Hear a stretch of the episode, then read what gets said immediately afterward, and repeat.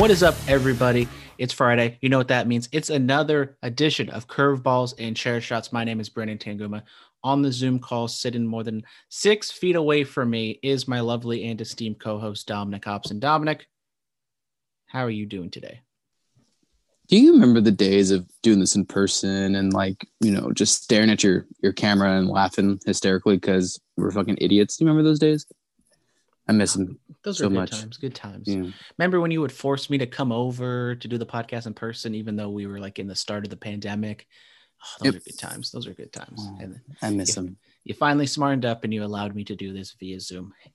Anyways, we got a death. Unfortunately, we have to talk about uh, Butch Reed, legendary wrestler, uh, black wrestler here as we start off Black History Month. He unfortunately passed away due to some heart complications at the age of 66. Uh, had a tag team with Ron Simmons. Just, you know, one of the uh, not obviously like the biggest names in the world, but he he was a big name. Worked in Bill Watts, Mid South, WCW, WWF. He, he was all over the damn place, Dominic. Butch Reed, hell of a guy. Exactly. Hashtag analysis. Now let's get into the world of Major League Baseball. We told you this was going to happen last week. We previewed Nolan Arenado possibly going to the St. Louis Cardinals. And what do you know? I think that Friday, very closely after we sent out the podcast, it did come to fruition. Nolan Arenado is now a St. Louis Cardinal. He was traded with some cash for a uh, plethora of prospects. I believe two of them are third basemen, so maybe one of them could turn out to be the next Nolan Arenado. Highly doubt that, but the Rockies trying to cut some cap, trying to you know after the pandemic, trying to save some money, but they still are kind of paying Nolan Arenado's contract. They let him go, even though he just signed a new deal. Dominic, we talked about it last week.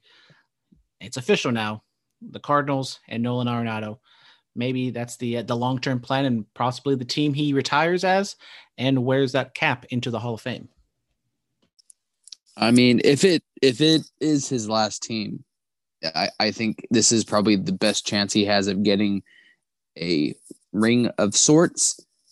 Cardinals no, I'm not not even sneaky good. They're looking pretty good this year and for the next few years. So um, if he retires, I mean, it, it just it, for me it just depends on how well he plays in St. Louis. Maybe he doesn't, you know, fit in well and can't really get the hits going. Can't you know make plays like he used to.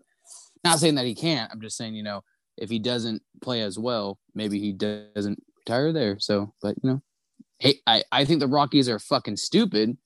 You know, for trading him. I understand why, but they're fucking stupid. You know, the, to you know they could have traded for somebody, but they said no. Here, take him, and we'll give you money. Fucking idiots. And Nolan Arenado, I mean, he's he's still, I would say, in his prime. He is going to still be a hell of a ball player. All the Coors Field talk, that's, I mean, yeah, it probably helps him a little bit in the stats, but he's still that defense will translate, and I think his offense will translate as well. The the Cardinals, I think they're they're kind of in the mix for the Central Division. I mean, the Reds, they obviously, I think they're going to fall off this year. The Cubs possibly going to take a step back. So, I mean, you got the Brewers.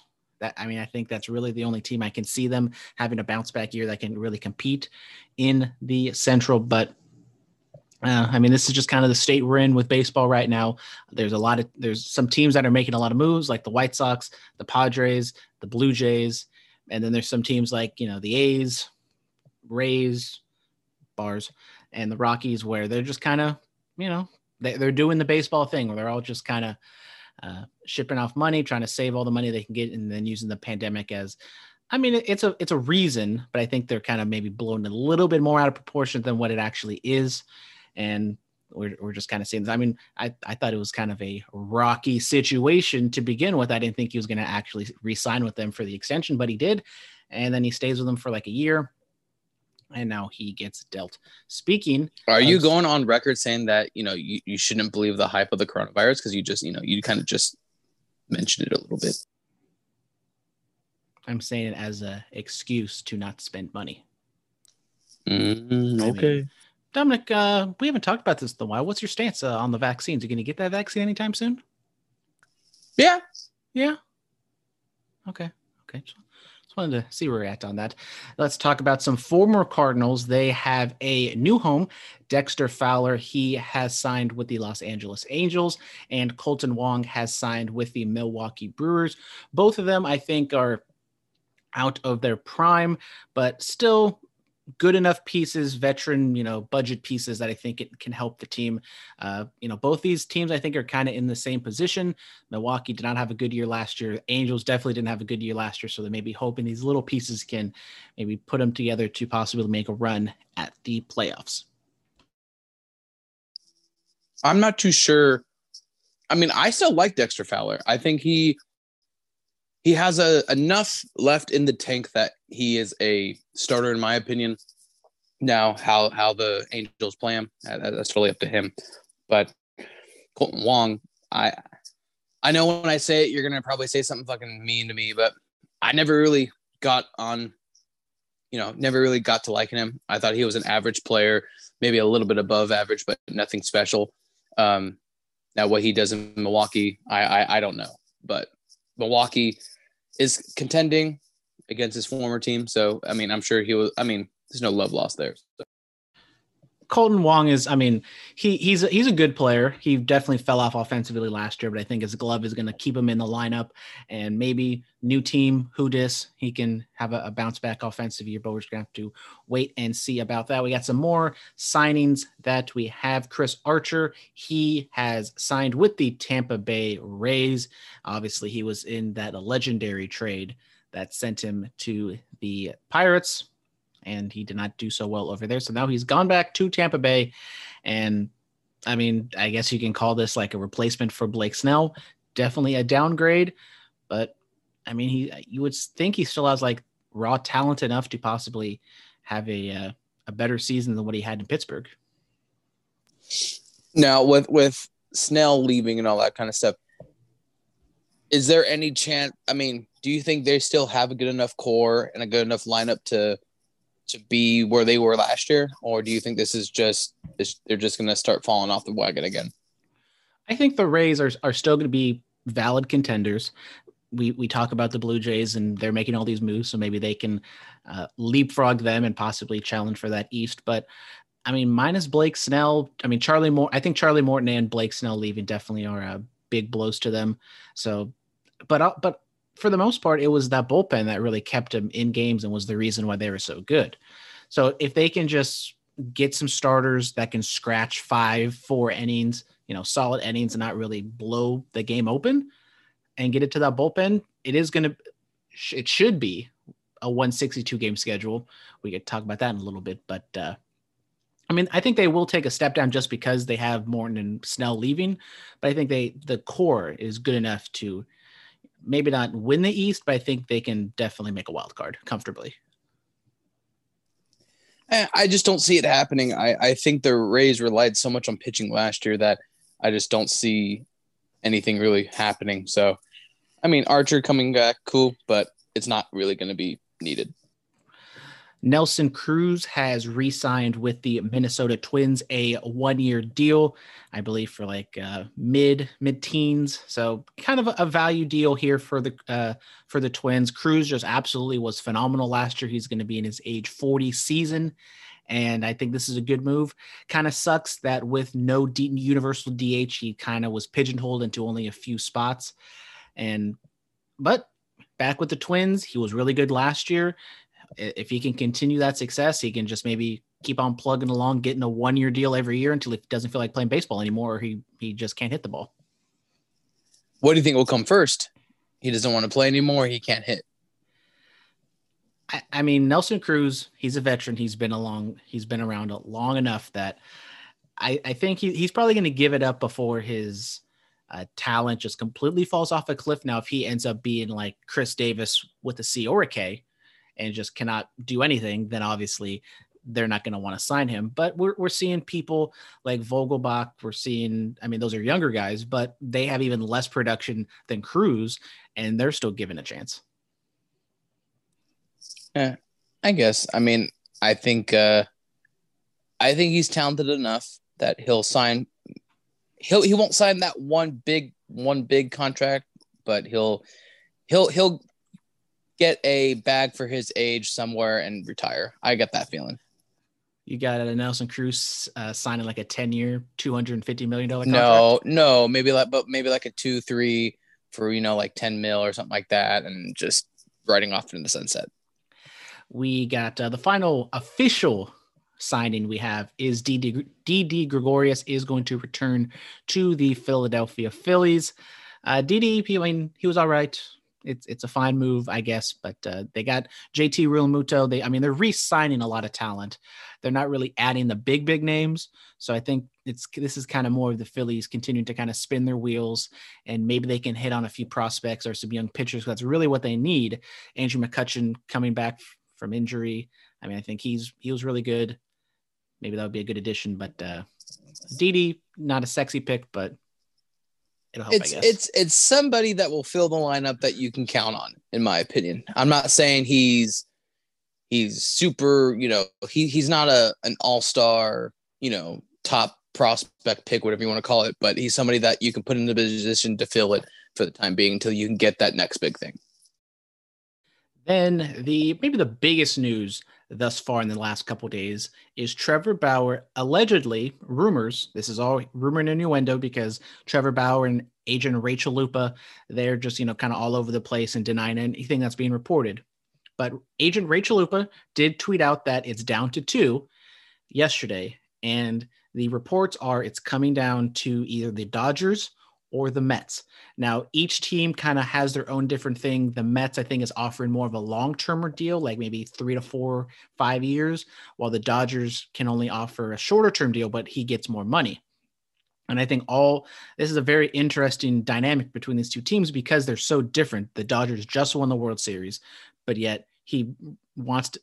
It's seemingly people are saying he wants to be in SoCal, play in Arizona, you know, keep it local where he is, or he can go to the Mets. He can be one of the top guys there. He can win them a championship. You know, a good, fun story. It's New York, big market as well over there. I, I feel like this is a really fun dynamic, and it, I think it can go either way. What do you think he goes, Dominic? I mean, is it selfish to say go to go to the Dodgers and possibly, you know, and most likely make make the World Series again? Or is it better? I mean, I don't know. More money, shorter deal. So then my thing is if it's a year for more money or two years for a lot more money, and okay, you know what? Fuck the Dodgers. I want to go somewhere else. You can easily just wait out your contract and get paid and just go. Or do you give into a long term deal, be the big guy? I, I don't know. I really don't know. I think for him, I think he'll probably go to the Mets just because I, to me, if you look at what, what the Mets are doing, they're building, they're building a, they're trying to build a dynasty. And I think with him being there, he's, he's going to want the, all the glory of being like, look, he, he's the, the, the, that missing piece and he wins the title or, you know, gets him into the playoffs, a deep run. It's like, that's because he's here or something, you know? So I think he'll go to the Mets.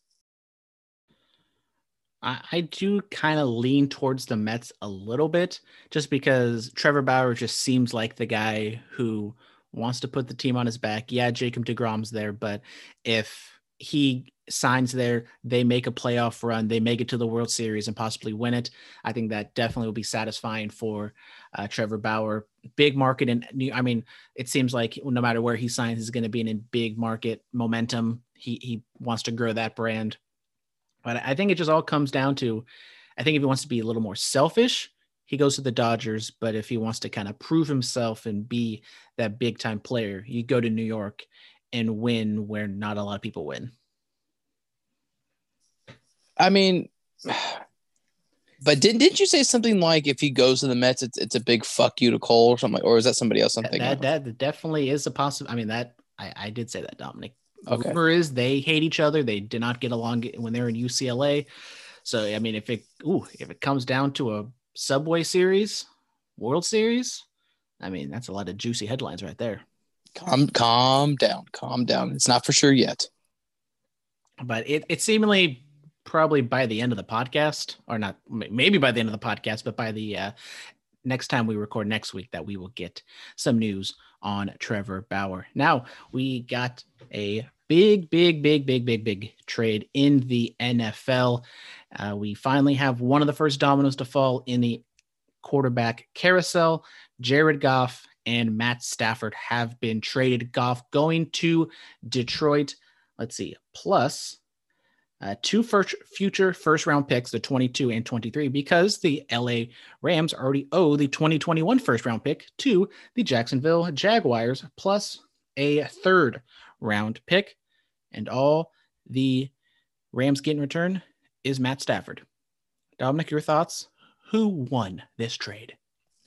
I mean, if you think, I mean, I'll get one now if you think about it, you know, real quick. I've already gave my two cents about this with you off the air with with Tyler from Trapdoor to Hell. I think it was a bad. I, you know, Jared Goff had more upside because he's younger.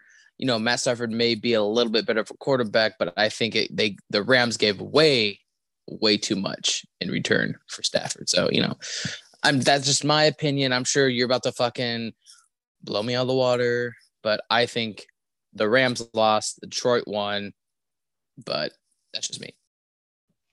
I would I would say the Detroit Lions quote unquote won the trade, but I still feel it's it's fair enough and it kind of equals out to what both the teams need.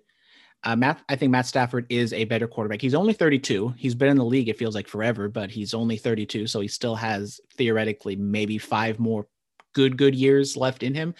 And the Rams, with that defense, adding an upgrade to quarterback, they can be very, very scary. And I mean, Jared Goff had the bum hand, the bum thumb, and he still was almost able to beat the Packers.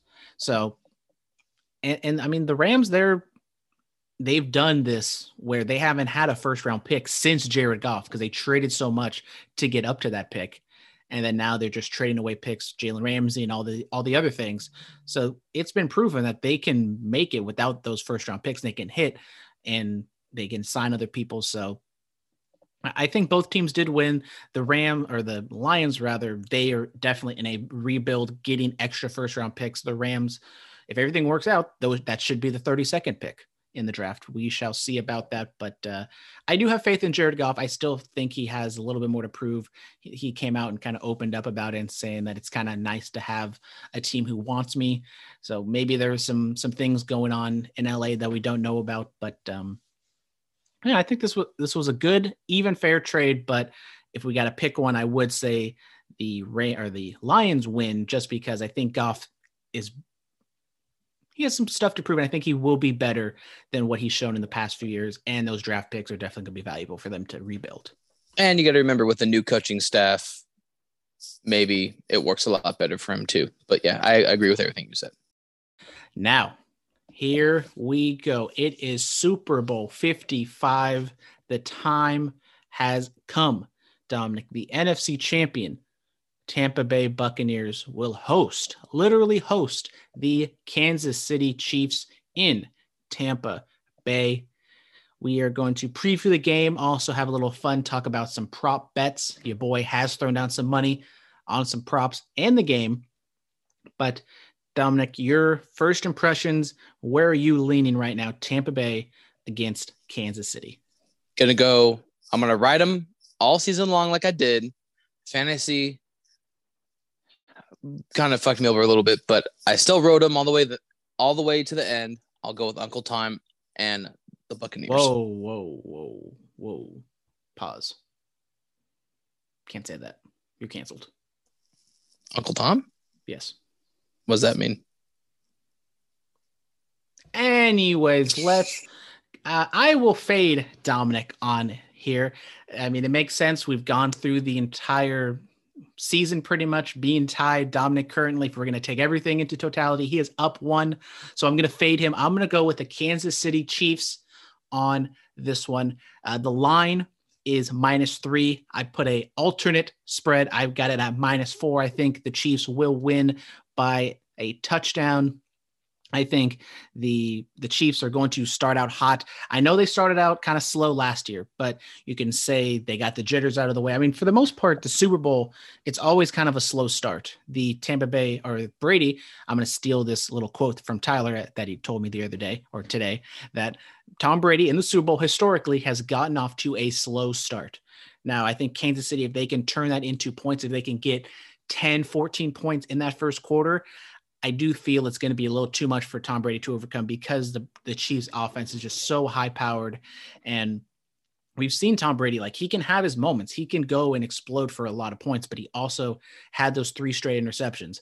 And I think with the Chiefs, if you get some interceptions and you turn it over, especially like inside, you know, the 50, if they start on your part of the field, it's it's just just catch the money now. It's I feel the Kansas City Chiefs are going to win. And I'm not going to say it's going to be a blowout, but I think the Chiefs will kind of win comfortably here. I just looked it up what it means, and I feel fucking horrible, Brandon. I feel fucking horrible. Um, Learning something new every day. I do. I, I thought that was uh oh, it's Uncle Sam. Oh, shit. I apologize. You and Morgan Whalen, Wallen going to uh, go on the apology tour. Probably because I really Featuring didn't know. Marilyn Manson. I've never. No one ever. No one ever talked to me and told me that term was like meant that. No one ever. I never even. I thought it was a fucking like military thing. I know it was Uncle Sam, but I thought that was another fucking thing. But I didn't know that. White privilege. Shut the fuck up, you fucking asshole. Uh, so what do you what are you looking at here? Obviously, the spread the favorites are Kansas City minus three. So you're taking the Tampa Bay money line. How do you see the game ultimately playing out? Do you think it's close, back and forth, a blowout? What, what do you what are you seeing here? Well, I mean, if you think about it, the Chiefs have a couple key players on COVID now. Uh, I mean, I'm, gr- granted they'll probably end up playing because they'll probably get the rapid test and pass and all that kind of stuff. But I mean, being out, you know what? I I still I still I'm still riding with Buccaneers. and they think- also have their their uh, tackle Fisher, who's gonna who's definitely not playing because I think he his tore his Achilles, so he's definitely not playing. You got the center who's mid haircut getting the uh, getting the barber COVID, so who knows what that offensive line is? I do agree with you. Maybe that is a question mark. So, but it kind of plays into it, and you know, I'm not taking anything, anything away from Mahomes and uh, Kelce and and you know, uh, all you know. I'm sure I'm missing another key, really big name player on the Chiefs. I just can't think of him. Tyreek Hill, there it is. But I mean, it, it- Tom Brady, Gronk, AB, Evans. I, it, they they do have weapons on that Buccaneers team as well that can ma- easily match them. So I, it's going to be a great game, hopefully. Bit uh, lot of scoring, but I still take take the Buccaneers. I believe the over under I am looking at right now is 56. So are you hammering the over on the Super Bowl, Dominic? I'm going to ha ha ha hammer the under. Oh, okay. So you're going to hammer the under, but you still think it's going to be a high scoring game. So maybe like 28 to 27. I'm going to say it. It's going to be 55 points. Okay. Okay. Just right at that line. Vegas knows what they're doing. Now, let's have a little bit of fun. We're going to do some prop bets. We got uh, the national anthem. Let's see if I can, I keep forgetting the woman's name. Uh, Jazmine Sullivan. She and Eric Church will be singing the national anthem, Dominic. The over under is a minute 59 seconds. So two minutes. What will it be? Over or under two minutes for the national anthem? I think it'll be over. I think because they're they're gonna be playing some some some some instruments. They're gonna hit like a big note at the end. So I'll go with over. We got breaking news, Dominic. I told you this was going to happen. Trevor Bauer officially is going to be signing with the Dodgers. Son of a bitch. See, you you get you're wrong even when you're speculating. Damn. Hate to hate to see it. Let's see. He oh he put out a YouTube video. I guess that is the way he is going to announce that. So we are just completely derailing the podcast right what now. a fucking bitch.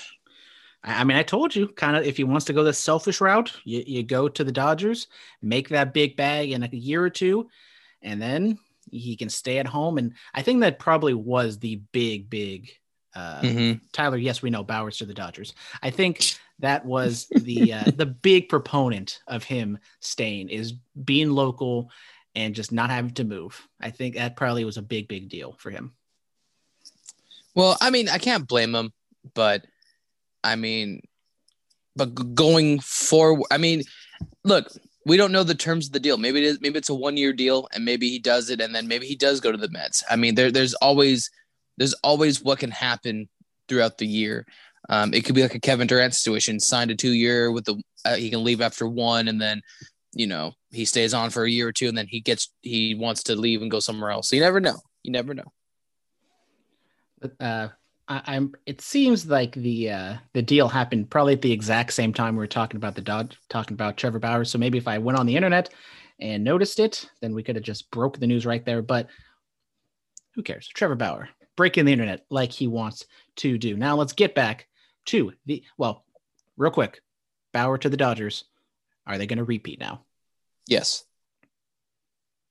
I gotta agree with you. They're the Kansas City Chiefs of the MLB. They're gonna repeat, baby. Now let's get back into those Super Bowl prop bets. Uh, this one's a little selfish. Oh well, I think we got to go back to the uh, national anthem. I said under.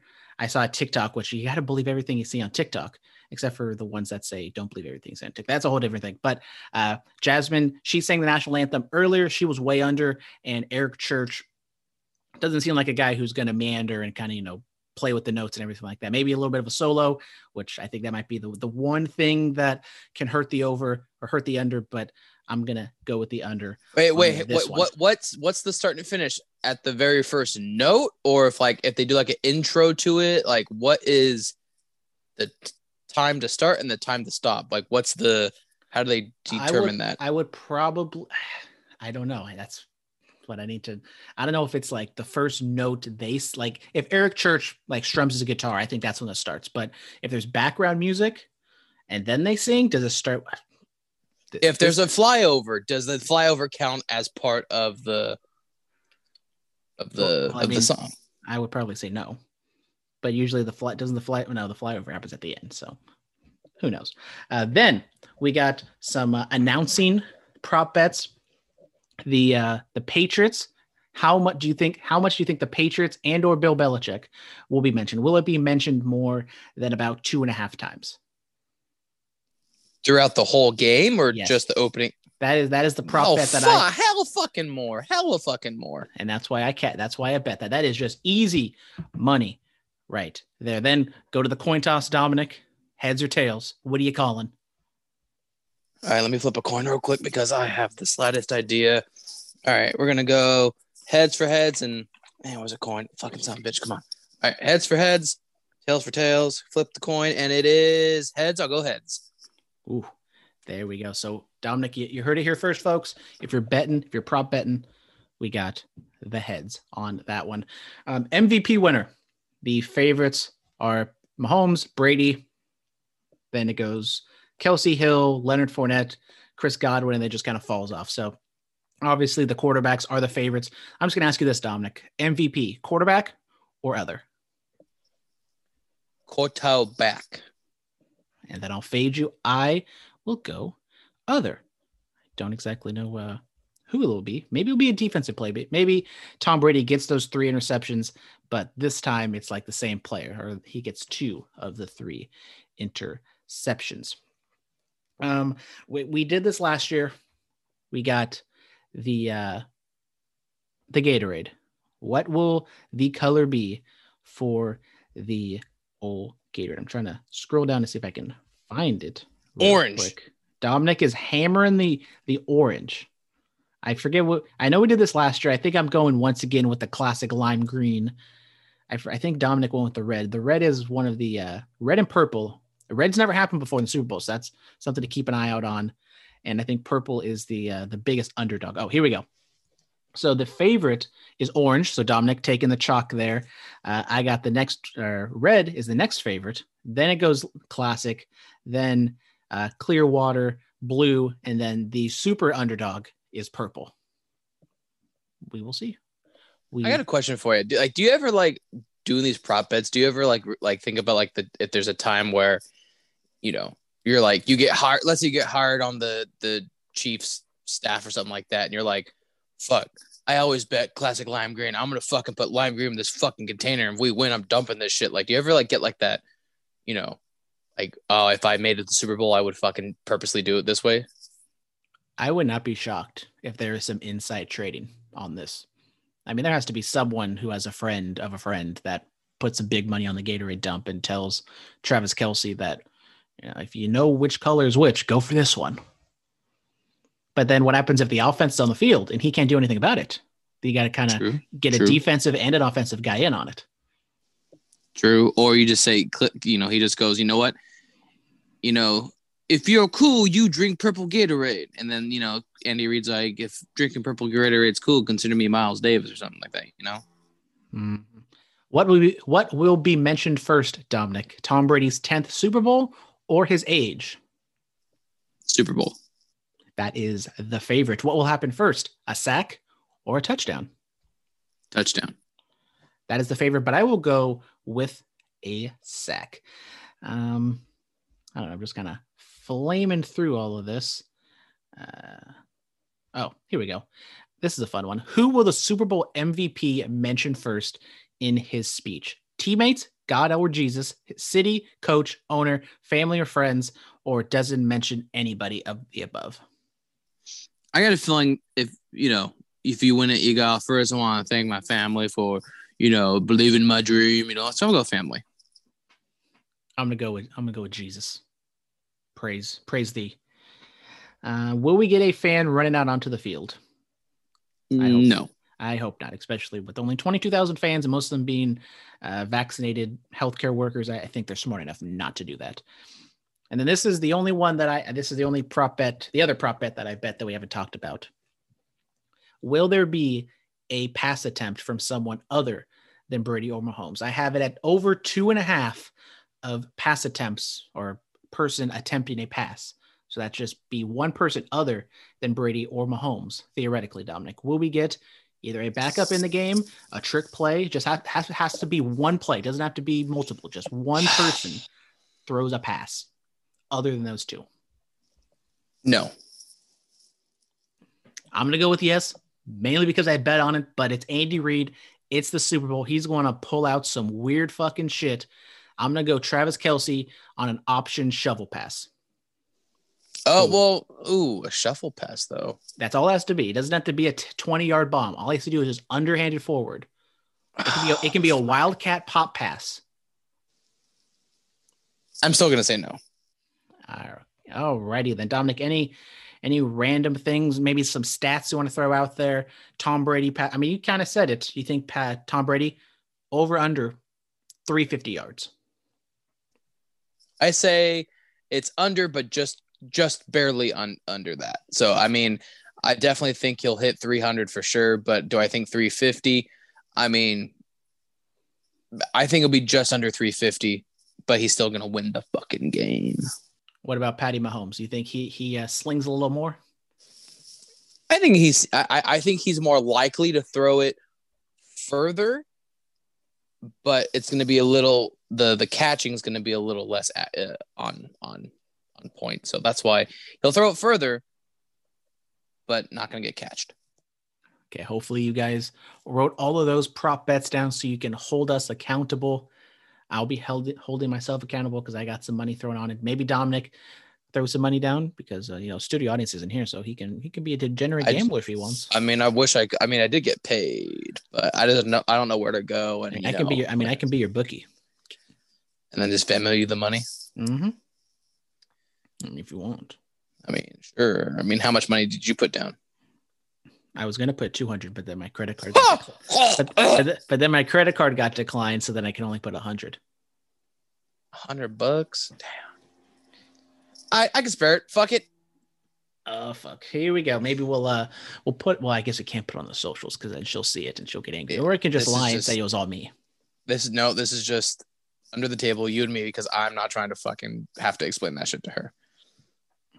Okay, we'll uh we'll work out the deets after the But podcast. you know, we needed to hurry the fuck up. It's going way too long. Well, we forgot to uh, do this before the podcast or before the, the thing, but uh, that will conclude the entire NFL season of Dominic picks. Okay, you kind of cut out. I thought you're going to. I thought like it cut out when he said picks, but you're just really emphasizing the Dominic. You're trying to hammer the over on this. I think you get some money, money on that. Now uh, we finished one jingle. Do we have to do another jingle, or does no one love us and no one sends us in any emails or questions? that Brandon, the streak of Mr. X's questions of the week has died. Damn. Hate to see it. We will uh, possibly check back in with Mr. X at the end of the podcast, but now let's get on in to the world of professional wrestling. We have a lot of uh, deals and releases to talk about. Uh, we got two releases that happened over the past week. Uh, Lars Sullivan, he has been released. This actually took place last month. Uh, it seems that he will not be wrestling ever again. He's going to quit the business. Definitely a rocky road. He was an NXT. I remember we saw him at a house show in San Jose. I was very impressed by him. I thought he could have been a big, big deal, but then some personal things came out. He took a leave of absence, debuted, had a major anxiety attack, returned, got injured. Then he got brought back to uh, SmackDown, did some weird interviews with Michael Cole, and then it came out that he was kind of, you know, sliding the DMs of some woman who didn't really want anything to do with him, and now he gets released. So just kind of a a rough story, and unsurprisingly, it comes to an end. You know, in life, even I mean, Brandon, you you you you you have a job, and I'm sure you got some coworkers there that you can't stand, or you might even say you wish were get fired, or you know stuff like that. But when it comes down to it, you never want to see someone lose their job, especially when you can identify with them in such a way. Because I do suffer from anxiety. You know, it, it, it can get triggered at any moment. I could literally be driving to work and I can freak out. Like it, it, it's terrible. So on that retrospect, I do feel for him.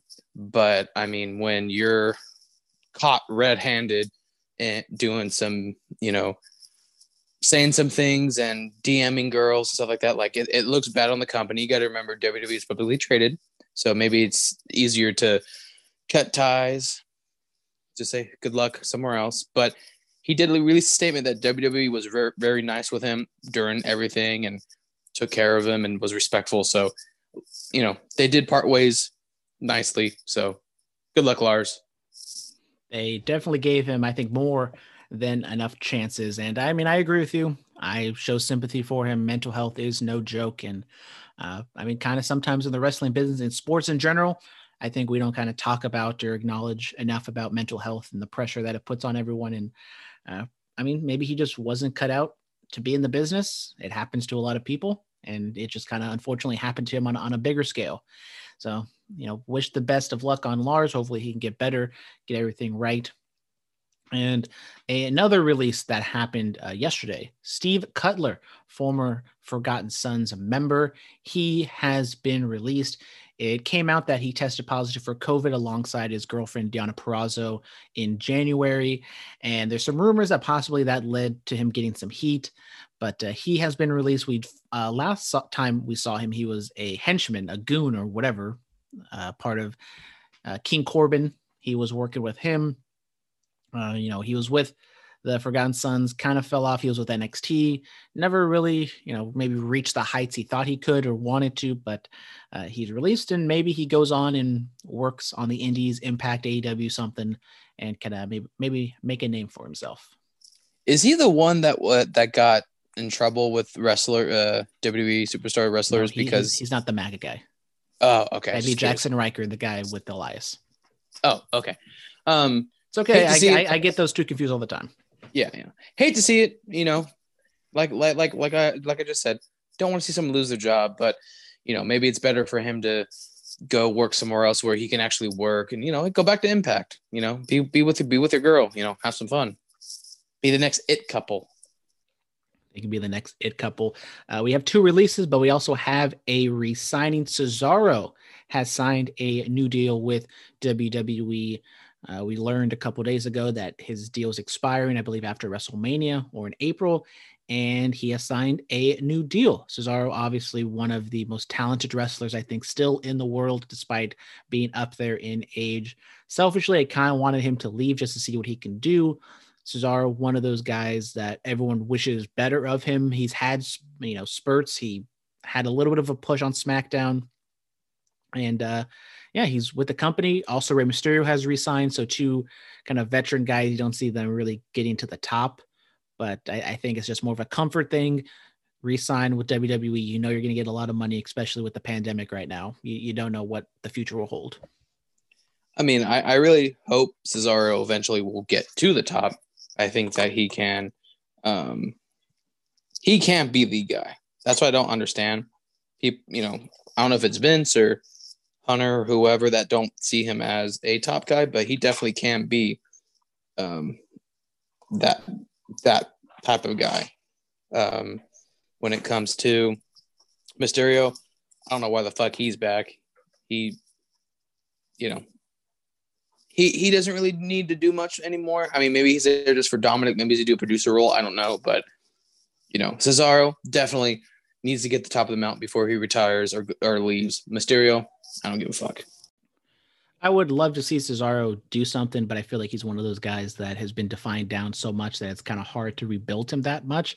I mean, you can see Drew, but at least Drew came back. He left, came back, and was better than ever. But Cesaro, I think at the age he's at right now, he's probably not going to want to do that. Just take the money.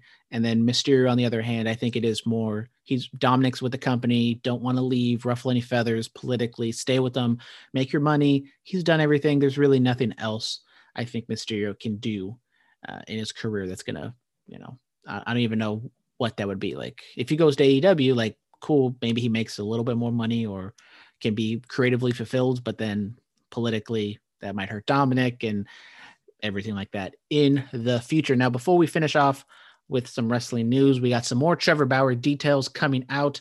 The deal is three years, $102 million. There is an opt out after the 2021 and 2022 season. He will be making 40 million and 45 million in the next two seasons. So, what I said, very high paying deal. There is an opt out after this year if something or another doesn't work out or something. But uh, I, I told you the bag was in LA and he's getting the bag. Good for him. Can't really complain. Hashtag analysis. Now, finally, John Cena has told the press that he will not be at WrestleMania. Right now, he is filming in, I believe, Vancouver for an HBO Max series. And with the quarantine rules and everything of that nature, he says it's just not mathematically possible to be at WrestleMania. He is going to be there, I believe, until July you could do you could bring WWE to him and film something, but that's just I think it's too much of a headache and everything. Uh, so no John Cena this year. We have I mean we technically saw him in that WrestleMania announcement thing, but we have not officially really seen him since that Firefly Funhouse at last year's WrestleMania. I mean, I think it would be cool if they did actually do something with John. Maybe if you do a cinematic uh, match, you can kind of cinematic. Oh, I thought you said like a cinematic. Cinnamon, he's a cinnamon addict. Uh, if you do a cinnamon, God damn you, I hate you for that. Now I can't say cinematic match. Whatever. It would be cool, you know, if you do something with Bray and he, you know, they can maybe they can film something with John. And he's kind of like, what the fuck am I doing? You know, like you can kind of like accidentally like teleport him there or something like that. You know, that would be kind of cool. But you know, John clearly he's a little older, doing a little more acting stuff, so can't. I, I'm not. I'm. I'm happy for John. There's nothing really that jumps off the page for me uh, with Cena. I mean, you know, there's some newer people. Like I brought up the idea of him wrestling Drew. I think that could have been fun. Uh, Roman as a heel, John Cena's a babyface. I don't know if that's going to work out with the fans, but um, I, I, think having Cena step away, be gone for a little bit, maybe you know, get everyone to love him again and get the nostalgia running. I think uh, Cena I think he'll be back next year's WrestleMania for sure. Now let's get into wait. Does wait wait wait when he comes back, does he finally break Ric Flair's world title record? I think that's something that's that's probably going to happen. I, I, mean, unless the the movie career like really really takes off and he doesn't want to commit to a too long term of a plan unless it's like a Kane where he wins it and then loses it on Raw the next day. But then I just feel like for Cena, if that is his last title reign, that is kind of lackluster. At least hold it for like what The Rock did from Rumble to Mania. That was something that, that came to my mind. So Now let's get into the recap. We're going to talk about the Royal Rumble a little bit, uh, mainly just cover uh, the two Rumble matches. We had the women's Rumble match winning, being won by Bianca Belair. She entered at number three, goes all the way to the end, uh, building off of the impressive performance she had in 2022. Her and Rhea Ripley go back and forth for a couple minutes. I thought a really good ending sequence with Bianca dumping Rhea for the win. Bianca Belair was the popular choice by a lot of people, and she ended up winning. Uh, seemingly, Sasha and Bianca Belair, uh, two black women in the one of the main events of WrestleMania. Really, really big deal. I thought the match was really good. Had some fun, uh, you know, appearances by some veterans: Victoria, Jillian Hall, Torrie Wilson of that ilk. Dominic, what was your thoughts on the women's Royal Rumble? Um, granted, I didn't get to watch it because I was uh, caught up with some personal family matters, but I did go back and watch some of the match. And I think the biggest thing I popped for was Victoria, just because she is one of my favorite female competitors of all time. Um, And I feel And like she- she's one of those ones that just gets overlooked. Like they all talk about Trish and Lita. And I mean, it's usually just Trish and Lita, but then they've brought back some of the other ones. I think Victoria, whether because she was with TNA, I think a lot of people, or WWE rather, just doesn't really acknowledge her, I think, as much as they should. and and that's probably true but i i've i always loved her i love the widow's peak i think that's such a devastating move and you know eh, the setup for it and everything was so cool and she not only was she good looking she she had the athletic ability as well but um biggest pop for me was victoria But the Bill- biggest pop of the entire night was in the men's Royal Rumble, Dominic. And do you know who returned? A hurricane. Stand back. There's a hurricane coming through.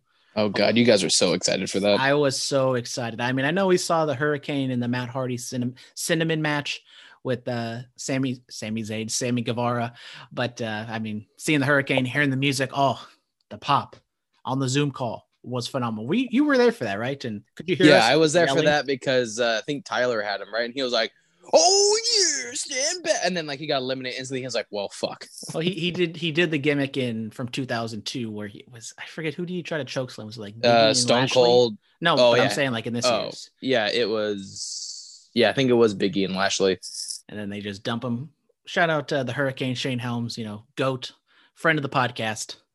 And unfortunately, he did not win, but a, a veteran did win, and that was Edge. It was announced on backstage that he was going to enter number two, but then he got, for some reason, bumped up to number one, goes the distance. So now him, Shawn Michaels, and he who shall not be named has done the feat. Chris Benoit.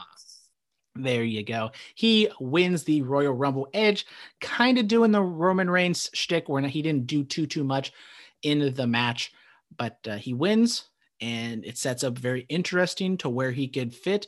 He could go, I think, either or Raw or SmackDown. Yes, we'll talk about him in NXT. I don't think that is the possible route. The buzz is he is likely to go to SmackDown to face Roman for the Universal title. You know, and also I'm 50 bucks richer. Yeah, luckily Dominic had both one and two, so there was no controversy on the whole Edge coming out thing. Which I think officially, if it came down to it, I would have counted it as number one because he officially entered at number one. Just saying. I would be fucking pissed if I had two then. Well, you had both of them, so congratulations, Dominic, getting fifty bucks. See, you can turn that gambling money.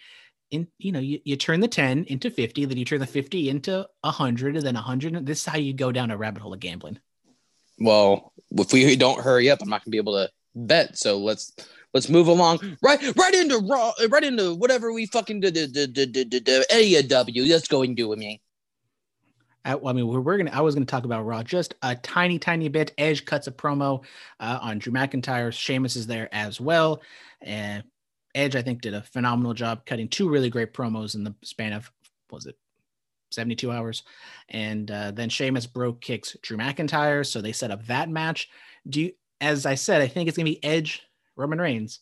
they're setting up Sheamus and McIntyre. Do you think they're going to stretch that all the way out to Mania? Is that more of a elimination chamber fast lane thing? What do you see them going with that? I definitely think it's a pay per view before Mania, but I think it's just to get McIntyre, you know, some some time out there. But I don't know.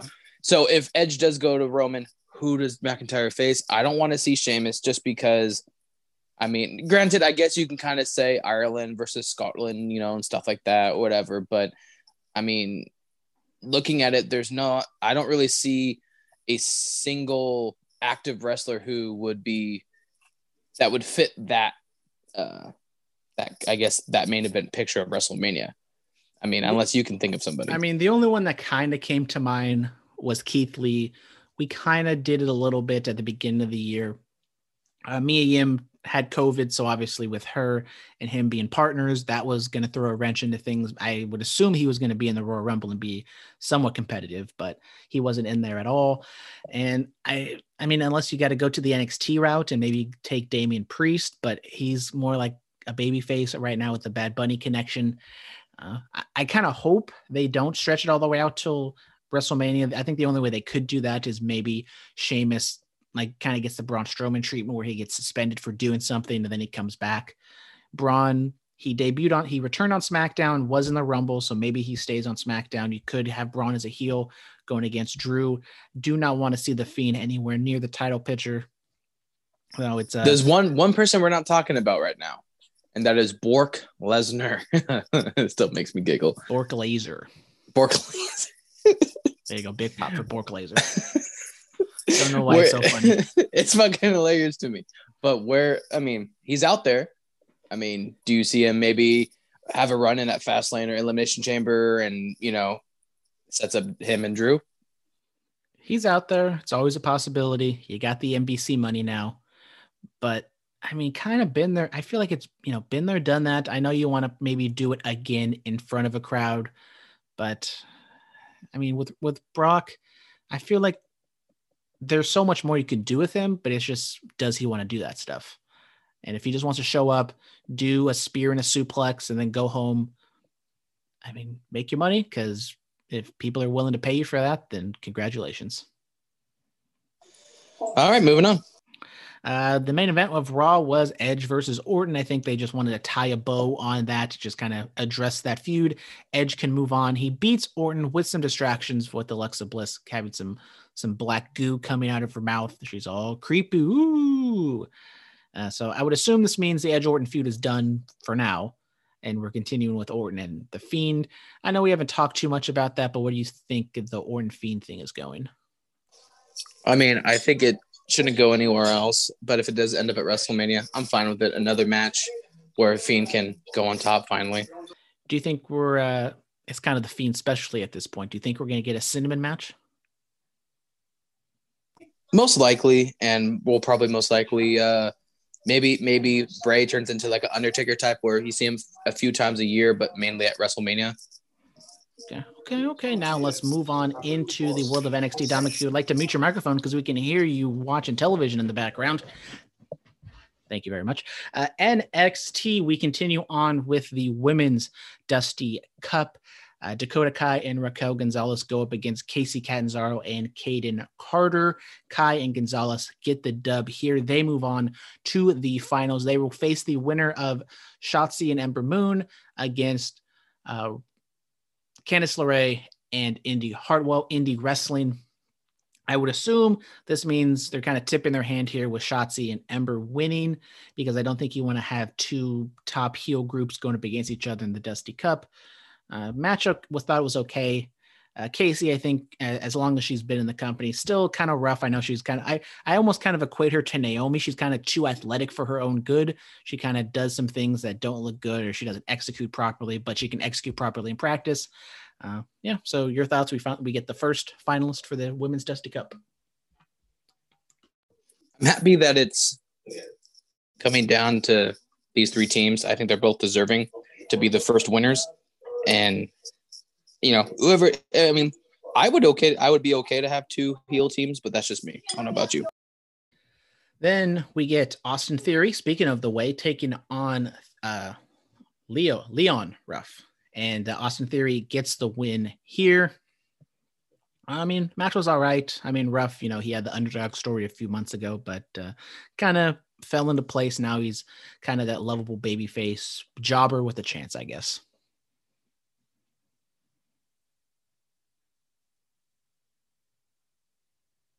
Dominic, you're muted.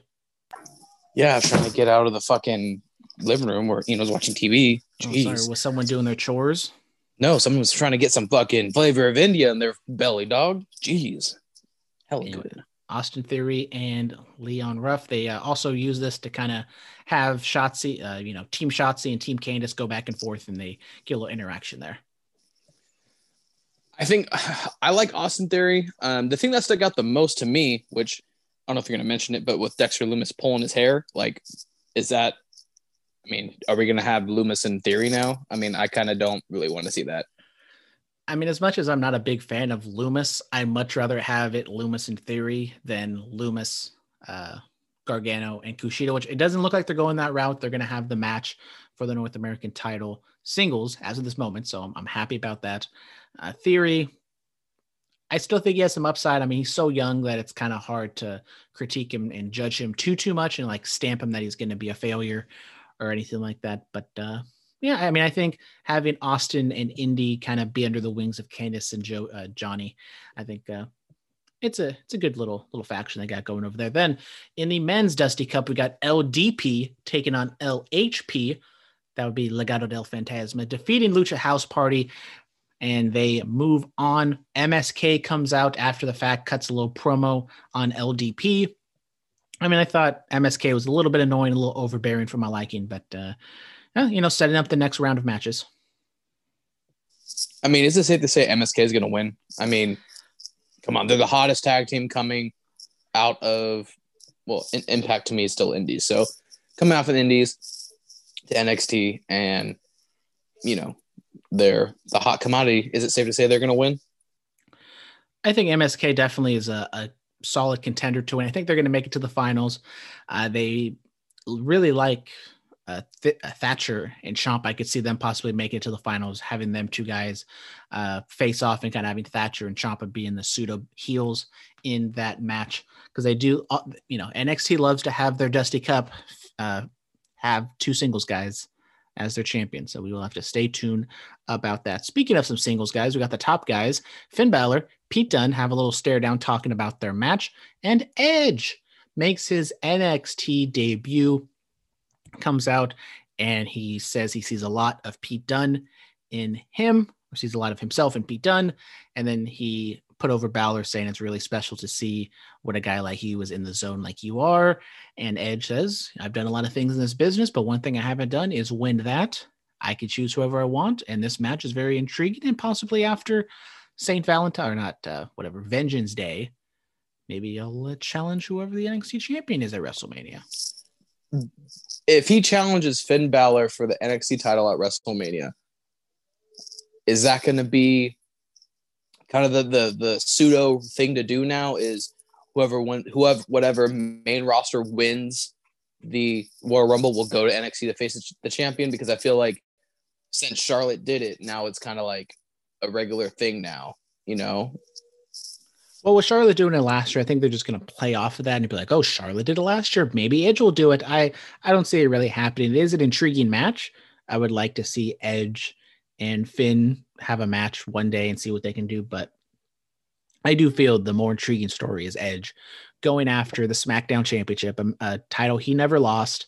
Go after Roman. Roman's the big bad heel, and I think at that point, at, at this moment, it seems like Roman is going to win. But I think they're going to tell a a compelling enough story to have people, maybe myself, talk themselves into thinking Edge will win the title at WrestleMania. Okay. I mean, because you know he vacated it, so I mean, to me, he's still champion. There you go.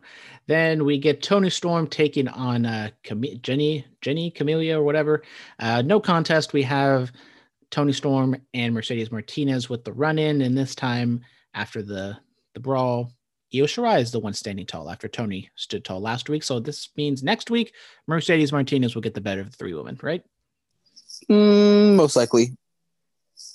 We have a cruiserweight championship match. Santos, don't call him Pablo Escobar, takes on Curt Stallion, and he successfully defends his cruiserweight championship. You know, good enough match. They were really kind of pushing Stallion over the last couple weeks. His promo work still, I think, needs some work. Uh, but Karrion Kross comes out, kind of destroys uh, Santos or Escobar's minions, and he kind of dismissively tells Escobar to walk along, you know, move along, possibly setting him a match. But I think interestingly, they're really not putting him anywhere near the NXT title picture. And I've seen on the internet that possibly Kross's on the fast track to the main roster. I'm sorry, I, I totally just read something that kind of blew my mind, and like it totally could come true. But um, What just blew your mind, Dominic? The people need to know. where the fuck is Samoa Joe? Maybe he comes and challenges Roman Reigns because you know, I mean, they're not part of the same family, but you know, whose family's better? You know, be kind of cool. I mean, Samoa Joe is the commentator for Raw. You could have this big moment of Samoa Joe like stepping out from the commentary table to challenge Drew, or Drew saying like I've beaten everybody, and Samoa Joe says you haven't beaten me. You know, Joe is kind of like the baby face, I think, with heelish tendencies on on uh, Raw, but I think people have kind of grown to love him. So I mean, it's going to be interesting to see if that is the route, how they would play that up. But I mean, Samoa Joe getting a, a title match at WrestleMania, maybe even the main event because it's two nights.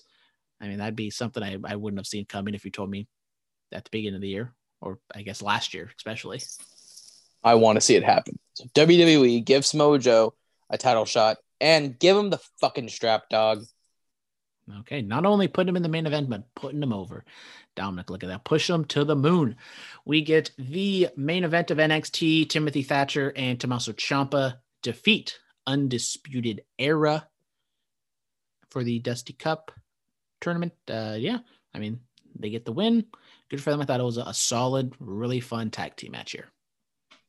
You know, I I'm a little disappointed because I love seeing Undisputed Era in the Dusty Cup and winning it all the time and stuff. But I understand why Thatcher and Ciampa had to get it. Great match, great technical wrestling. You know, just all around great, great match. Great, great match. And then moving on to AEW Dynamite, they kick it off with, I guess, kind of a tag team match. Dominic, it is the tag. Ugh. It is the tag team battle royal, and the winners are Chris Jericho and MJF. They will challenge the Young Bucks for a title for the titles at a later date, I assume. Uh, the Young Bucks were kind of, I wouldn't maybe like the top story of the match going into it. If they won, they can challenge whoever they want, and then they just kind of got dumped unceremoniously. Matt gets back body dropped, and then Nick gets eliminated kind of midway through the match. So one of the bigger storylines just kind of ends abruptly. I thought uh, Good Brothers kind of involved, but not directly. Uh, we got some little stories told throughout, which I kind of enjoyed, and then the kind of the big one I think at the end was the inner circle maybe falling apart a little bit with Chris Jericho accidentally on purpose eliminating Sammy Guevara, and top uh, one of the top flight guys made it to the final three, final two, and Chris Jericho hits a Judas effect for the Dubski. Brandon, when are we going to see the inner circle implode? Because I want to see Chris Jericho just tear it up by himself. Well, Sammy has always been kind of the guy who didn't believe uh, MJF. Had a little promo last week, and then Jericho and MJF wanted to celebrate. And you know the other guys, all the other team members were kind of down in the dumps because they lost. Sammy kind of challenged Chris Jericho, saying, "You know, you say we're all, you know, we're winning, but it's usually always you that's the one winning. We don't do anything." And MJF tries to give the guys a little pep talk, but we didn't see it because Wardlow pushed the cameraman out. So just kind of something to keep an eye on. And uh, I think Sammy is maybe the leader of the revolution, if one wants to say that. I don't know if it's going to be solo, if he's going to bring some people with him. Move on. Okay. Uh, Britt Baker takes on Thunder Rosa, and she gets the win after uh, Thunder Rosa bangs her head against an exposed turnbuckle, and Baker puts the lockjaw on for the win. Uh, Thunder Rosa, you know, didn't tap out, kind of a, a fluky finish, but I thought the action in between was really, really good. this is the first time I would say in a while that I actually was interested in a AEW women's division match. Not trying to say, okay, they they've sucked over the past couple weeks, but this match fairly good. I mean, I think we've seen with Britt Baker, she's not the best wrestler in the world, but we she is a good enough promo. She's been in, I would maybe say like the best women's storylines with Big Swole and now Thunder Rosa in Dynamite's history to where you you finally get you tell a cohesive story, you get to the match and actually makes the match a little bit better, even though maybe the work isn't, you know, on tier with the men's or with some of the best women's work in the world. And I think we're going to get another match. We have the women's eliminator tournament. We have the Japanese side and the American side.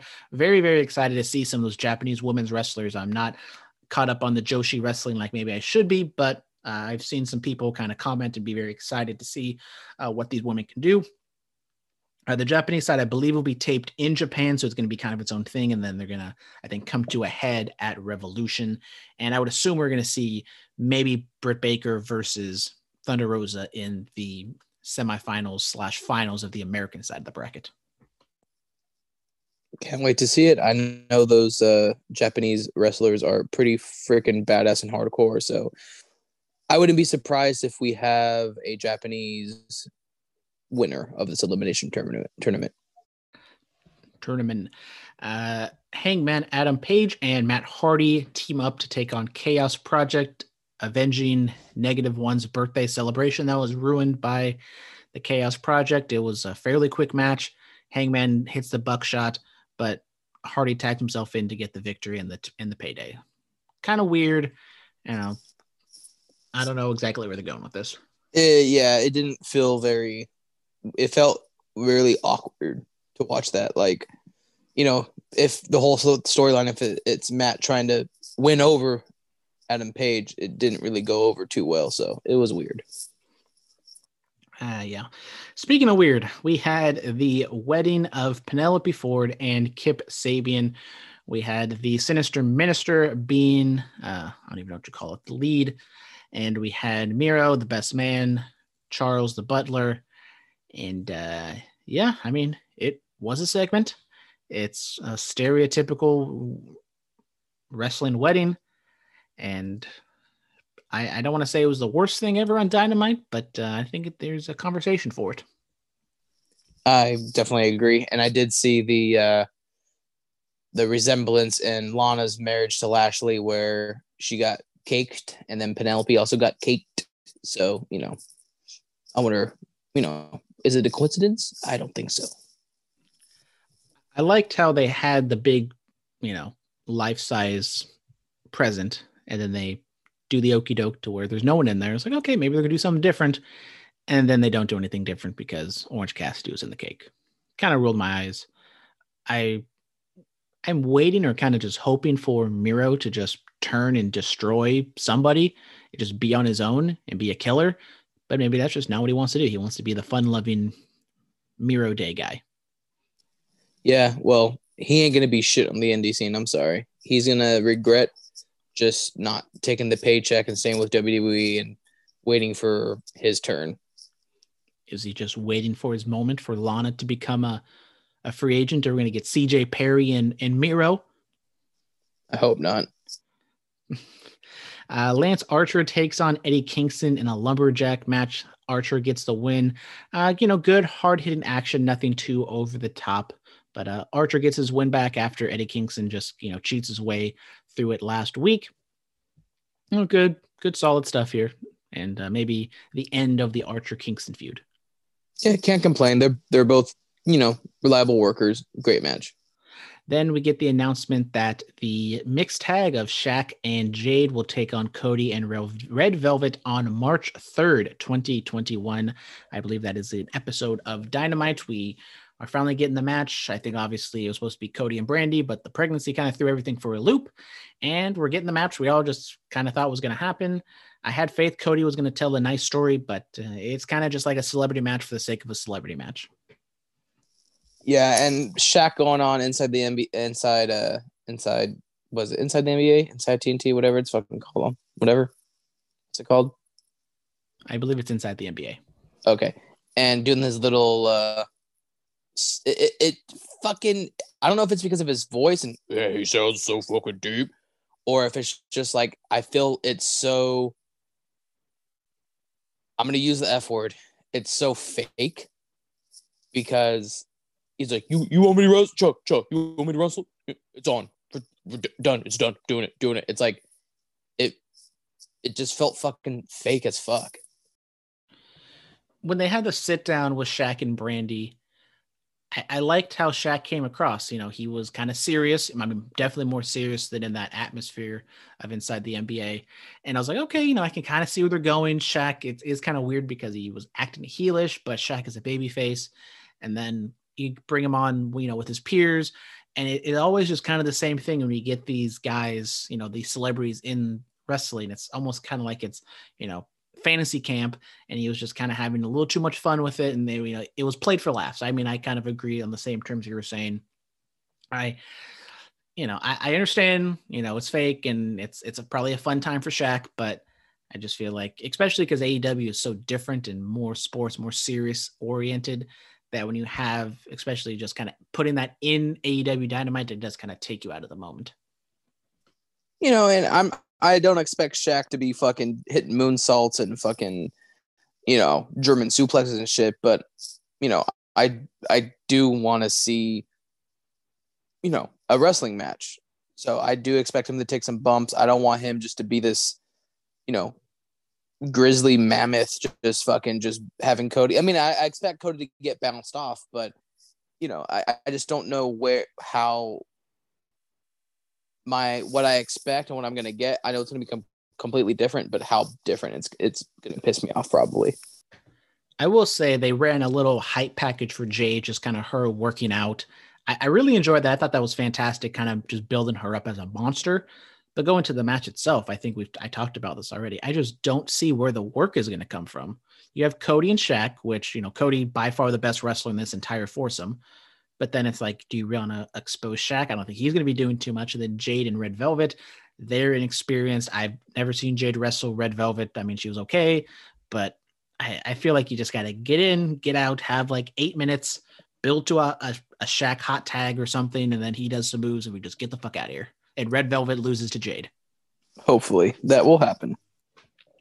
maybe that will happen. We get FTR cutting a promo uh, in the tr- in a trailer or something. They kind of talk about how they you know were missed out on their opportunity to be in the battle royal. They're the number one contenders. You know they should be the ones to challenge for the titles. Blah blah blah blah. Doing the whole "woe is me" thing uh, from the heels perspective, and they you know they're trying to say like we're not that bad people, but I guess we got to do bad things now, and they kidnap uh, Marko Stunt in the babyface turn of the year. I'm so sad. That that that whole promo was fucking amazing, and I missed it. It was an amazing. I mean, totally. I I know they kind of broke him off from uh, Tye Dillinger, whatever the fuck is his real name is, but uh, uh, he's been doing phenomenal work with FTR. I think they've been doing great stuff, and you do kind of got to put the stuff on ice with the Young Bucks. You, it was such a a big feud just a few months ago. You don't want to just go right to the rematch. I think you're going to want to you know span it out, maybe build it to double or nothing, or maybe even longer than that if the Young Bucks lose to MJF and Jericho. And uh, yeah, I mean they're doing great stuff. I'm really enjoying just this secondary tag ti- uh, tag team feud with FTR and Jurassic Express. See, it's not that hard. You can have more than one women's or tag team storyline going on. That is true. By the way, his name's Shawn Spears. He's the chairman. Oh, But thank um, you, thank you. um yeah no i i do enjoy this i enjoy this more than pretty much any of the other tag team stories going on right now just because i don't know if it's because ftr are that badass wrestling team versus the more um gimmick centric team but i i've enjoyed everything so far and i hope it continues Then in the main event, we had Kenny Omega and the Good Brothers take on Pac, Rey Fenix, and Jon Moxley. Six man tag for the main event. Seen this before, you know, six man tag in the main event, but this was absolutely phenomenal. You know, hard hitting, athletic, just fantastic match. Maybe one of the better, you know, non title big matches in AEW's history thus far. And Uh, Rey Fenix takes the pinfall loss. I mean, as he should. And the big, big news everyone's talking about is Kenta. He makes his AEW debut. He comes in, attacks Jon Moxley. They have their thing going on in New Japan for the IWGP US title. There's the Bullet Club connection. I think I talked about it when it first happened about Kenta possibly showing up on AEW. It finally happened. You know, we could talk about everything after the fact, but just in the moment, AEW Dynamite, Kenta returning. Dominic, your thoughts? I was surprised. I mean, I didn't expect him to show up here and attack Moxley. I expected it all to be just him talking shit from afar. But when I saw him, you know, take off his little mask and whatever, I was like, oh, fuck, it's Kenta. Okay, I see you. I was very surprised and I was very happy. I was very surprised as well. Happily so. And now we have uh, what AEW, Impact, New Japan, AAA, all four of those promotions were featured on this one show and NWA. So five promotions were all featured on this one show. Dominic, your thoughts. and thoughts? WWE has a bad bunny. there you go. Uh, so your thoughts? Does this mean we are going to get an official connection, a partnership between AEW and New Japan after this? I think we've been discussing it for a long time and how it would be great for both promotions because you can send some of your lesser talent over there, kind of get them used to shit, bring them back, and now they're different, built up, you know, kind of stuff like that. And then, you know, when we're when is struggling for talent or you know trying to change shit up, you can bring some of their bigger names over here. So I hope it happens, and I can't wait. I think it will happen eventually, but I don't see this move right now of Kenta like being the first thing and like you know then we're gonna see the entire Bullet Club show up or some other guys like Jeff. I mean we you know we saw Jeff Cobb a few you know last year, but uh, I just feel like this was more kind of a one-off situation just because of the pandemic, you know, travel restrictions. Moxley can't really go over to Japan. Uh, Kent is here, might as well, and Moxley can't wrestle for New Japan in the states unless AEW signs off on it. So I think it was just kind of a weird contractual kind of mismatch that really just led to this opportunity presenting itself.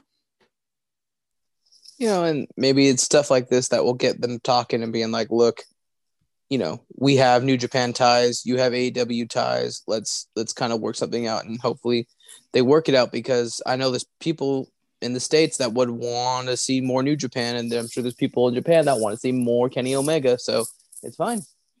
Yeah, th- this partnership between N- NJPW and AEW definitely, I think, is better for you know AEW than Impact was. You're going to get bigger stars. You know, and and New Japan is trying to infiltrate the North American, American, United States market, and they're you know they had some success when they first came over, but I think they've kind of fallen off in these last few years ever since Kenny Omega and the Bullet Club, the Young Bucks, and all those guys have left. And so, if you get those guys, you can have a super show. You know, 2022, Dominic, do we get a AEW New Japan Super Show? Or Mm, some I see sort it. of, I can know, see it. Maybe not a super show per se, but maybe we get kind of what Tournament? ROH, we get like what ROH would do and have, you know, some of the people come over and wrestle on an AEW pay per view. I mean, I would love to see a tournament too. Like, you know, your you can pick your, you know, five best wrestlers from each, you know, your your top heavyweights, five best, go at it in a tournament to see who's is, you know, who's the number one heavyweight, you know, and do it for all the divisions. Would be cool. Well, the mascots are barking because I think the uh the mailman's here, so that's a hell of a point to end it on. Thank y'all very much for tuning in, Dominic. I guess we got to check in one time for the one time. Did Mr. X send in any last minute questions? Okay, let's go. Let's see. I'm gonna refresh it. And drum roll, please. You can insert the drum loop right now. No negative. We Damn. the streak has come to an end, Brandon. The streak is over. We were talking about. Let's see. I'm gonna go all the way down. I'm gonna, you know, you're you're you're the math guy. So let's see. The first question we got, or at least that I saved, was from April 25th, 2020. So that's at least the last one that I saved, or the first one I saved. So Yeah. Well, if you guys would like to start your own streak starting next week, send in those questions. Where is the email at, Dominic? It's a curveball ncs at gmail.com or you can follow us on Twitter, curveballs ncs. Or on the Instagram, curveballs and CS. We got a Linktree in the bio. So if you just click on those, it's going to take you everywhere. We are also on the Facebook and the U of Tube. Just simply type in curveballs and share shots. Haven't done any streams recently. We're getting on the Rocket League grind. Maybe we can stream some Rocket League, see some of those fails or some successions. We Maybe. shall see. Really big episode, kind of a quicker episode where we talked about some big news. Trevor Bauer live on the podcast, joining the Los Angeles Dodgers. We got the Super Bowl. Everyone stay safe out there. You know, if you're gonna have a party, do it outside and take all the proper precautions. Maybe we're gonna have a Zoom party. We did a Zoom party for the Royal Rumble, Dominic. Maybe we'll do another one for the Super Bowl. We shall see. Thank you all very much for tuning in. Uh, for Dominic Hobson, the big dog and little dog and mascot, and my big dog, little dog and mascot. And I hope Mr. X is okay because it's not like him to miss a podcast. So, Ed, Mr. X, hope you're doing all right. I think it might be the Trevor Bauer news that kind of hit him hard. I know we didn't think they were gonna he was gonna join the Reds, but there was always a possibility. So thank you all very much. Stay safe out there. Goodbye and good night. Uh, bye bye.